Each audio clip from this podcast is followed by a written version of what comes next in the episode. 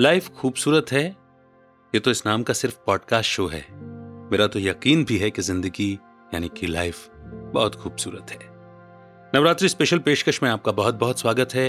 अंजलि खेर जी ने सारा content curate किया है, जिसमें हम प्रतिदिन आपको माता के स्वरूप, उनकी पूजन विधि, उनसे जुड़ी पौराणिक कथा और उनसे मिलने वाली शिक्षाओं की बात आप तक पहुँचा रहे हैं। साथ ही साथ इन स्वरूपों के पीछे त्योहार को मनाने के पीछे क्या स्पिरिचुअल सिग्निफिकेंस है? क्यों नवरात्रि कहा जाता है, नौ दिन नहीं कहा जाता?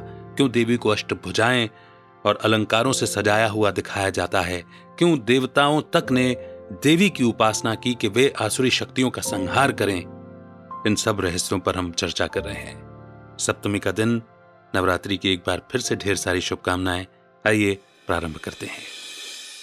अपने नाम के अनुरूप ही माँ काल रात्रि का स्वरूप गहन अंधियारे के समान ही काला होता है। इनकी केश राशि बिखरी हुई, कंठ में चपला के समान चमकती मुंड माला होती है। इनके तीनों नेत्र ब्रह्मांड समान गोल गोल हैं, जिनसे ज्वाला सी प्रज्वलित होती दिखाई देती है, और यूँ प्रतीत होता है, जैसे नसिका के श्वास प्रश्वास से अग्नि की भयंकर ज्वालाएँ निकल रही हों। इनकी उपासना से प्राणी भय मुक्त हो जाता है। मान्यता है कि देवी दुर्गा ने राक्षस रक्त बीज का वध करने के लिए काल रात्रि को अपने तेज से उत्पन्न किया था। इतने भयंकर स्वरूप वाली माँ काल रात्रि अपने भक्तों के लिए शुभ फलदायी होती हैं। इनके पूजन से नकारात्मक शक्तियाँ समाप्त होती हैं। ये अपने उपासकों को अकाल मृत्यु से बचाती हैं।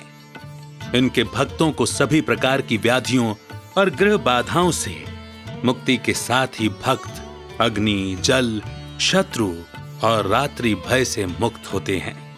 चार भुजा धारिणी माँ काल रात्रि अपने ऊपर उठे हुए दाहिने हाथ की वर मुद्रा से उपासक को वर प्रदान करती हैं, जबकि दाहिने तरफ़ के नीचे वाला हाथ अभय मुद्रा में दृष्टिगत होता है। माँ के बाईं ओर के ऊपर वाले हाथ में लोहे का कांटा तथा नीचे वाले हाथ में खड़ग यानी कि तलवार होती है और इनका वाहन गधा है। भक्तगण बैंगनी, स्लेटी, नीले, लाल या आसमानी रंग के वस्त्र धारण कर देवी काल रात्रि की उपासना करें तो फलदायक होता है। और जो उपासना के लिए मंत्र बताया गया है, वह है, एक वेणी जपा कर्ण पूरा, नग्ना खरास्त था। लंबोष्ठी कर्ण का कर्णी, तैलाभ्यक्त शरीरिणी। वाम पादो लस सल्लोह लता, कंटक भूषणा, वर्धन मूर्ध ध्वजा, कृष्णा काल रात्रि भयंकरी। माँ काल रात्रि का पूजन ब्रह्म मुहूर्त में किया जाता है। श्वेत लाल वस्त्र धारण कर पूजा करना फल कारक होता है। पूजन के लिए सर्वप्रथम चौकी पर काल रात्रि का चित्र अथवा मूर्ति स्थापित कर माँ को कुमकुम, लाल पुष्प व रोली चढ़ाई जाती है। माँ को नींबुओं की माला चढ़ाकर उन्हें लाल रंग का पुष्प अर्पण करें। उनके सामने तेल का दीप जलाएँ। माँ के मंत्रों का जाप कर सप्तशती का पाठ करें और माँ की कथा सुनने के पश्चात धूप दीप से आरती उतारने के बाद उन्हें गुड़ का नैवेद्य दिखाएँ। पंडितों को गुड़ दान में दें। इसके अतिरिक्त माँ को नींबू काट कर भी अर्पित किया जाता है। किसी भी प्रकार की भूल या गलती के लिए मना पूर्वक क्षमा याचना करें। और जो माता से संबंधित कथा है, वो इस प्रकार है। किवदंती है कि सदियों पहले रक्त बीज नाम का एक दानव था, जो जनमानस को काफ़ी परेशान किया करता था। रक्त बीज के नामानुरूप उसके रक्त की एक बूंद भी धरा पर गिरते ही हूबहू उसकी ही तरह एक दूसरा दानव रूप बन जाता था। उसके अत्याचारों से त्रस्त होकर सभी लोग भगवान शिव के पास पहुँचे। उन्हें विस्तार पूर्वक अपनी समस्या बताई और रक्त बीज से मुक्ति दिलाने की याचना करने लगे।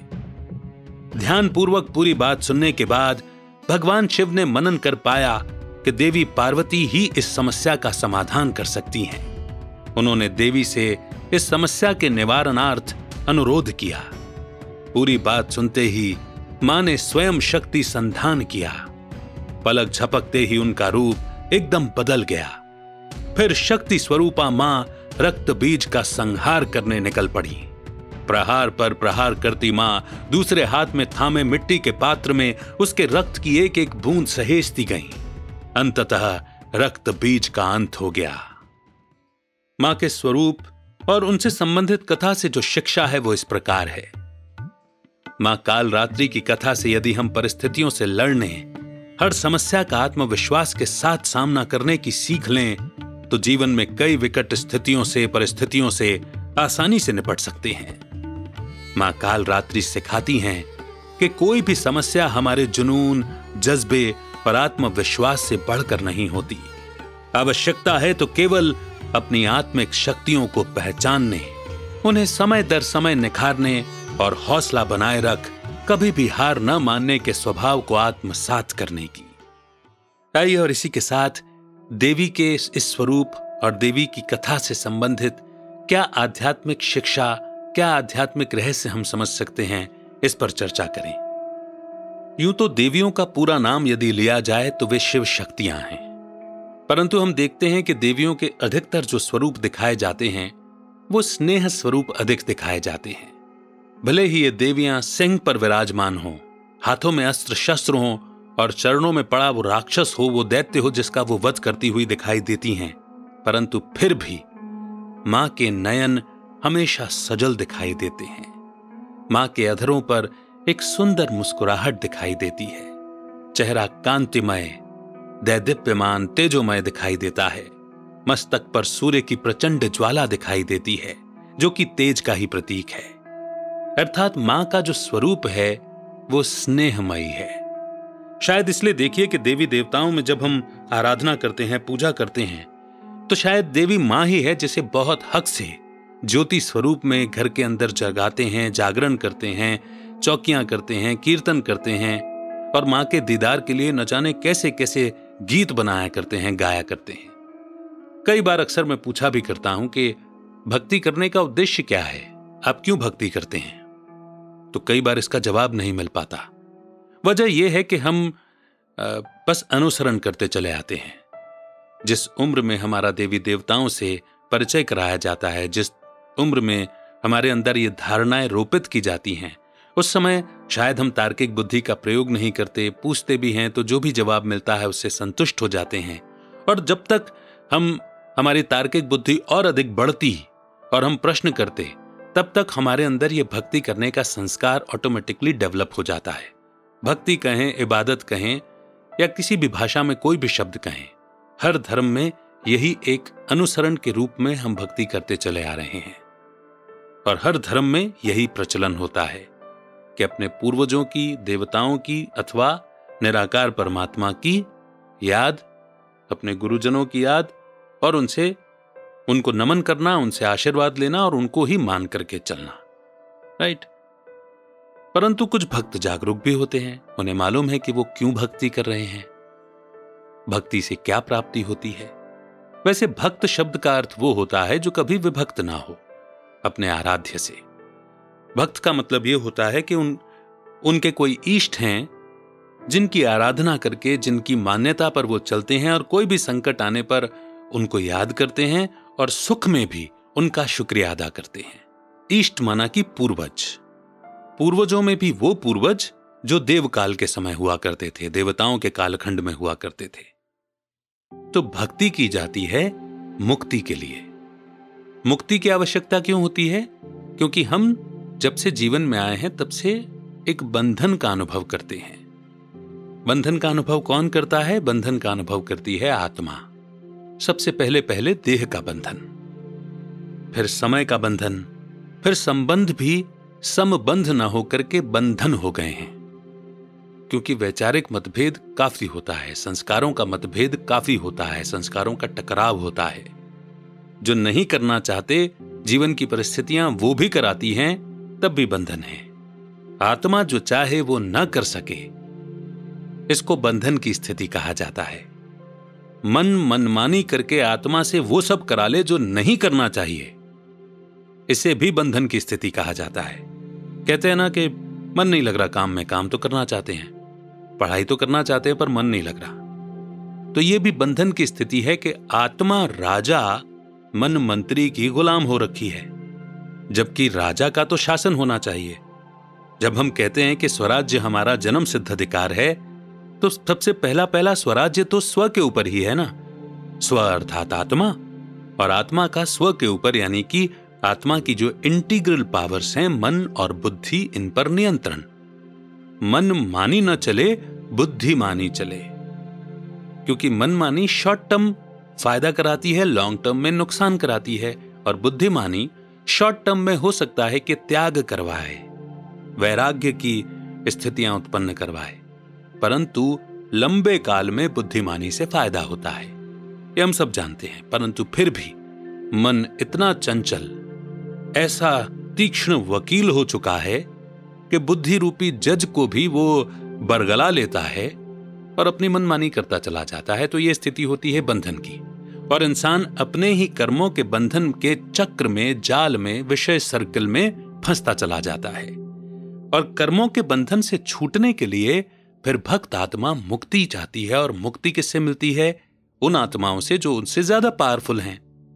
हालाँकि सर्व का सदगति दाता लिबरेटर मुक्तिदाता, जीवन मुक्तिदाता एक परमात्मा है। परंतु वे निराकार हैं, उन तक पहुँचना इतना आसान नहीं है जब तक कि वे स्वयं धरा पर अवतरित हो करके अपने बारे में परिचय न दें।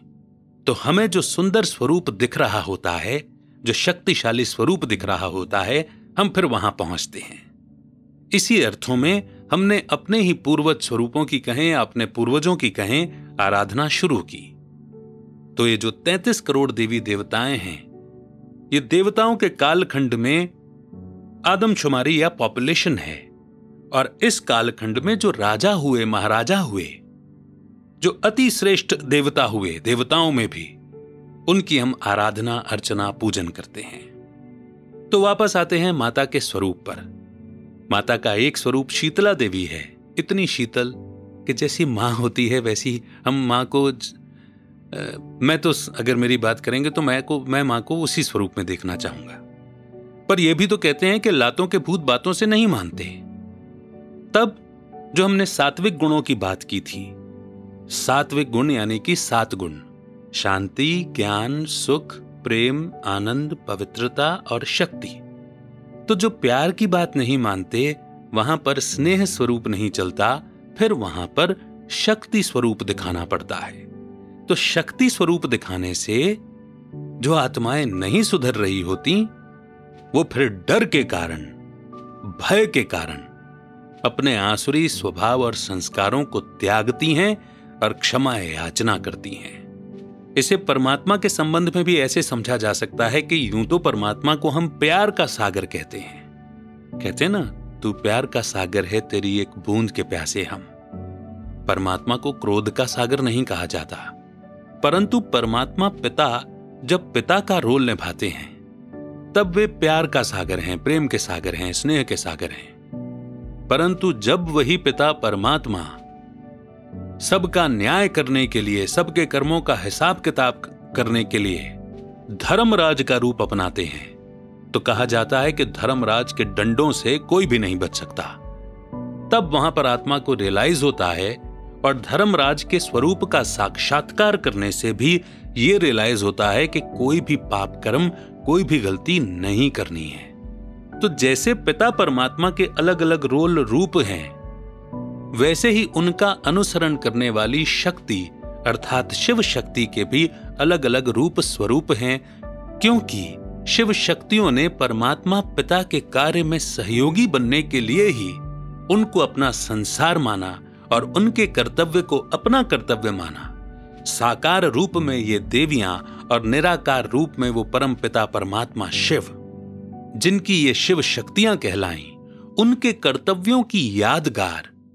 ये नवरात्रि पर्व है और उनके कर्तव्यों और स्वरूपों की यादगार कि जब शक्ति रूप में स्नेह रूप से जब कोई बात नहीं मान रहा था, तब शक्ति स्वरूप दिखाया और शक्ति स्वरूप में ऐसा प्रचंड स्वरूप दिखाया कि जो प्यार से नहीं मान रहे थे, वे भय के कारण, डर के कारण समर्पित हो गए और आसुरी शक्तियों की माता ने फिर बलि ले ली। असुरों की बलि नहीं, आसुरी शक्तियों की।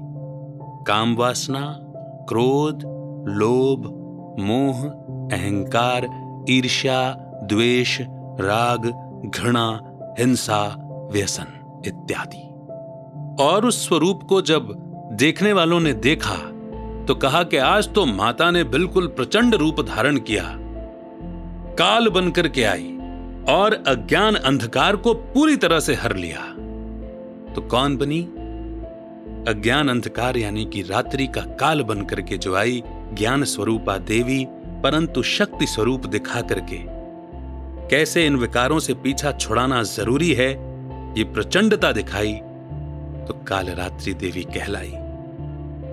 राक्षस का वर्णन आता है कि रक्त बीज है, रक्त की एक बूंद गिरती है तो तुरंत उसके जैसा राक्षस उत्पन्न हो जाता है। विकार अर्थात रावण। कहा जाता है कि महाबलशाली और सर्वशक्तिमान है। रावण को सर्वशक्तिमान की उपाधि मिली है। रावण अर्थात ये दस विकार। इन नौ दिनों में अथवा नौ रातों में एक एक विकार को खत्म करना, ज्ञान से, समझ से, यही सही और सत्य अर्थों में नवरात्रि मनाना है। और जब इन दस विकारों पर अर्थात रावण के दस सिरों पर विजय प्राप्त की जाती है और दशमी की तिथि पर रावण का अंतिम सर, जो गधे का सर दिखाया जाता है, जिसमें गधा यानी कि मैपन, यानी कि अहंकार उस अहंकार का खात्मा किया जाता है। तब इन दस विकारों पर विजय का प्रतीक, अंतिम समर्पण, विजयादशमी है। और चूँकि ये विकार इतने खतरनाक हैं, इतने भयानक हैं, क्योंकि आँखों से दिखाई नहीं दे रहे और अंदर में पल रहे हैं, सूक्ष्म इच्छाओं के रूप में, सूक्ष्म कामनाओं के रूप में, एक मानव किसे किस दृष्टि से देख रहा है मन में क्या विचार चल रहे हैं, किस भावना से सोच रहा है? ये कौन जानता है? कभी कभी पकड़े जाते हैं और अधिकतर चालाकी से बच जाते हैं। क्योंकि ये सूक्ष्म है, दिखाई नहीं दे रहे, दिख क्या रहा है? क्रोध दिखाई दे रहा है। काम वासना कहाँ दिखाई देती है? लोभ लालच कहाँ दिखाई देता है? ईर्ष्या, द्वेष, हाँ जिस समय संपूर्ण भाव में व्यक्ति होता है, उस समय आँखों से और चेहरे के भाव से व्यक्त होता है। मगर जब पूर्ण आवेश में ना हो और उससे ग्रसित हो और उससे ग्रसित विचार चलते हों, तब तब ये गुप्त है। इसीलिए अंश भी वंश बन जाता है। तो रक्त बीज रूपी राक्षस दिखाया कि अगर एक बूंद भी रही, अंश मात्र भी रहा इन विकारों में से किसी भी एक विकार का हमारे मन के अंदर। तो ये मन मनमानी करेगा, आत्मा पाप कर्म करेगी, और याद रखिए कि कर्म के फल से कोई नहीं बचा सकता, सिवाय एक परमात्मा की विधियों के।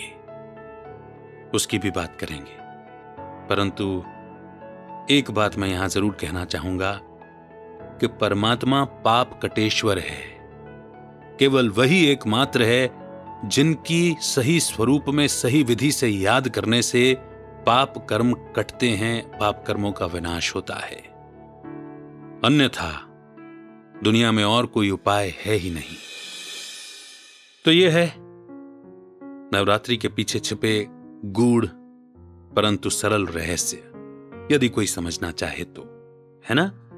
अष्टमी तिथि, देवी का स्वरूप, और उससे जुड़ी आध्यात्मिक चर्चा लेकर के मैं कल फिर हाजिर होऊँगा आपके बीच में। अंजलि खेर जी का एक बार पुनः बहुत बहुत धन्यवाद। जिन्होंने ये सारा कंटेंट क्यूरेट किया और नवरात्रि की ये विशेष पेशकश उनके सहयोग से, उनकी प्रेरणा से आप तक पहुँच रही है। डिस्क्रिप्शन में मैंने एक एफबी ग्रुप का लिंक दिया है, ज़रूर ज्वाइन कीजिए ग्रुप का हिस्सा बनिए और अपने ख्याल अपने विचार साझा कीजिए। रखिए अपना बेहतर ख्याल, नवरात्रि की फिर से एक बार ढेर सारी शुभकामनाएँ। अमित का नमस्कार, जय हिंद, जय भारत।